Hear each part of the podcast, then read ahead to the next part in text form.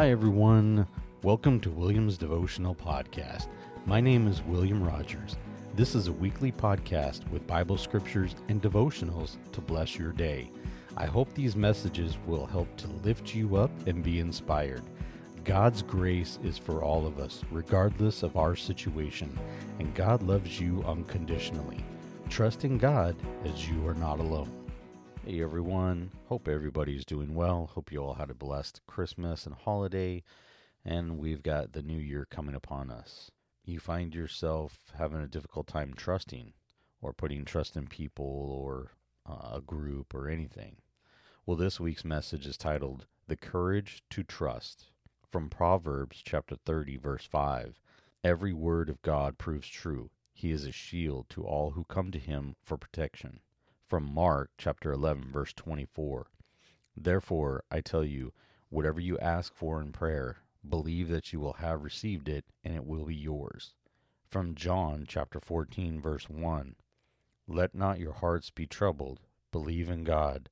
Believe also in me from 1 Timothy chapter 6 verse 17 command those who are rich in this present age not to be haughty nor to trust in uncertain riches but in the living God who gives us richly all things to enjoy from Psalm chapter 62 verse 8 and 9 trust in him at all times you people pour out your hearts to him for God is our refuge surely the low-born are but a breath the high-born are but a lie.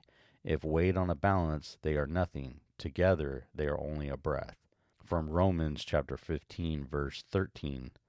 I pray that God, the source of hope, will fill you completely with joy and peace because you trust in Him.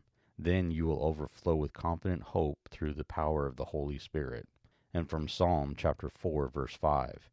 Put your trust in the Lord. In summary, I set my heart on it. Have you heard this saying before? It means that someone puts their trust and hope in a certain thing. Well, before you set your heart on anything, you need to first focus it on God. He is the source of your trust. He is the origin of all goodness. To trust Him with the detail of your life is to make the best decision ever. Each one of us has been burned, in a sense, by friends and family that have broken our trust but the one we can always count on and trust in is God. His living word of the Bible allows us to trust in Him that He is going to do what He says He's going to do for each one of us. You may find yourself hard to be trusting to others, but trust in God. He will guide you, and sometimes you just have to take a chance on a person.